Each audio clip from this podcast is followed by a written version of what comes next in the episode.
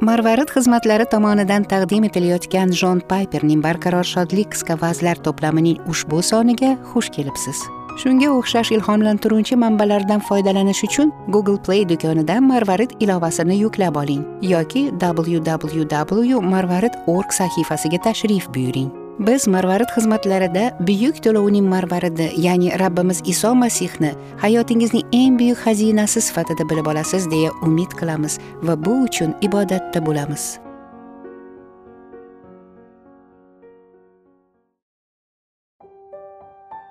Sakkizinchi dekabr. Baytlahimning g'ayritabiiy yulduzi. Yahudiylarning yangi tug'ilgan shohi qayerda? deb so'radilar. Biz uning yulduzi chiqqanini ko'rdik. Unga ta'zim qilgani keldik. Matto xushxabari ikkinchi bob ikkinchi oyat. Muqaddas kalom ma'lum voqealarni qanday sodir bo'lgani haqidagi qiziqishlarimizni qayta qayta chalkashtirib yuboradi. Ushbu yulduz munajjimlarni qanday qilib sharqdan quddusga olib keldi? Kalomda yulduz ularni quddusga boshlab bordi yoki ularning oldilarida bordi deb aytilmagan. Faqatgina munajjimlar sharqda yulduz ko'rgani matto xushxabari ikkinchi bob ikkinchi oyat va quddusga kelgani haqida aytadi. Matto xushxabari ikkinchi bob to'qqizinchi oyatda aytilganidek bu yulduz quddusdan baytlahimgacha bo'lgan besh mil ya'ni sakkiz kilometr masofalik yo'lda munajjimlarning oldida qanday borgan? Qanday qilib bu yulduz bola yotgan joy tepasiga kelib to'xtadi? Javob quyidagicha. Biz buni bilmaymiz. Buni sayyoralar kometalar yangi yulduzlar yoki g'aroyib nurlarning bog'lanishi nuqtai nazaridan tushuntirishga ko'p urinishlar mavjud.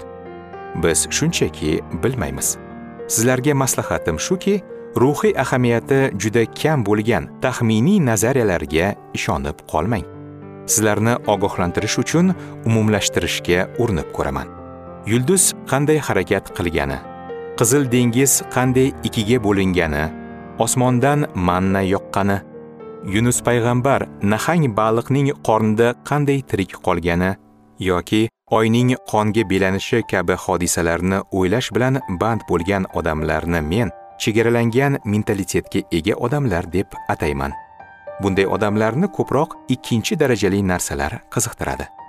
Bunday odamlar xudoning muqaddasligi gunohning yomonligi insonning ojizligi masihning o'limi faqat iymon orqali oqlanish ruhning poklash ishlari masihning qaytib kelishining ulug'vorligi hamda so'nggi hukm kabi xushxabarning eng ahamiyatli narsalariga alohida e'tibor bilan qaraganlarini ko'rmaysiz.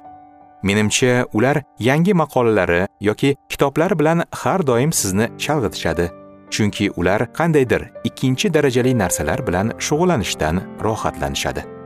Buyuk muhim haqiqatlardan esa kamroq quvonishadi. Biroq bu yulduz borasida bir narsa aniqki u o'zicha qila olmaydigan ishni qiladi. Ya'ni munajjimlar ta'zim qilishlari uchun ularni xudo o'g'lining huzuriga boshlab boradi.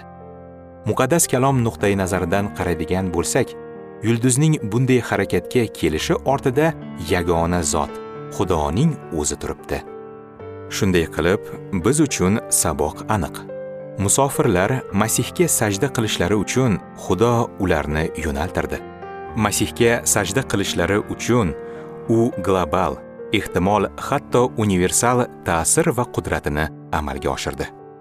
Luqoning ko'rsatishicha oddiy bokira qizni baytlahimga olib kelish haqidagi bashoratni amalga oshirish maqsadida aholini ro'yxatga olish ishlari aniq vaqtda bajarilishi uchun xudo butun rim imperiyasiga ta'sir ko'rsatdi. Matto esa o'g'liga sajda qilishlari uchun bir nechta musofirlarni baytlahimga olib kelish maqsadida xudo yulduzlarga qanday ta'sir qilganini ko'rsatadi. Bu xudoning rejasi. Keyin u o'z rejasini amalga oshirdi. U hozir ham shunday qilmoqda. Xudoning maqsadi xalqlar aniqrog'i barcha xalqlar uning o'g'liga sajda qilishidir. Matto xushxabari 24 bob 14 oyat. Siz bilan bir idorada ishlaydigan bir sinfda o'qiydigan atrofingizda va xonadoningizda yashaydigan har bir inson uchun xudoning irodasi mana shu. Yuhanno bayon etgan xushxabar 4 bob 23 oyatda aytilganidek ota shu yo'sinda o'ziga sajda qiluvchilarni izlaydi. Mato xushxabarining boshida berilgan borib ko'r namunasi hanuz mavjud. Biroq xushxabarning oxirida boring va ayting namunasi berilgan. Munajjimlar kelishdi va ko'rishdi. Biz esa borib aytishimiz kerak. Ammo o'g'ilga sajda qilishlari uchun barcha xalqlarning to'planishidagi xudoning maqsadi va qudrati istisno qilinmaydi. Barcha xalqlarning samimiy va chin dildan sajda qilish orqali masihni ulug'lashi bu dunyo hamon mavjud ekanining sababidir.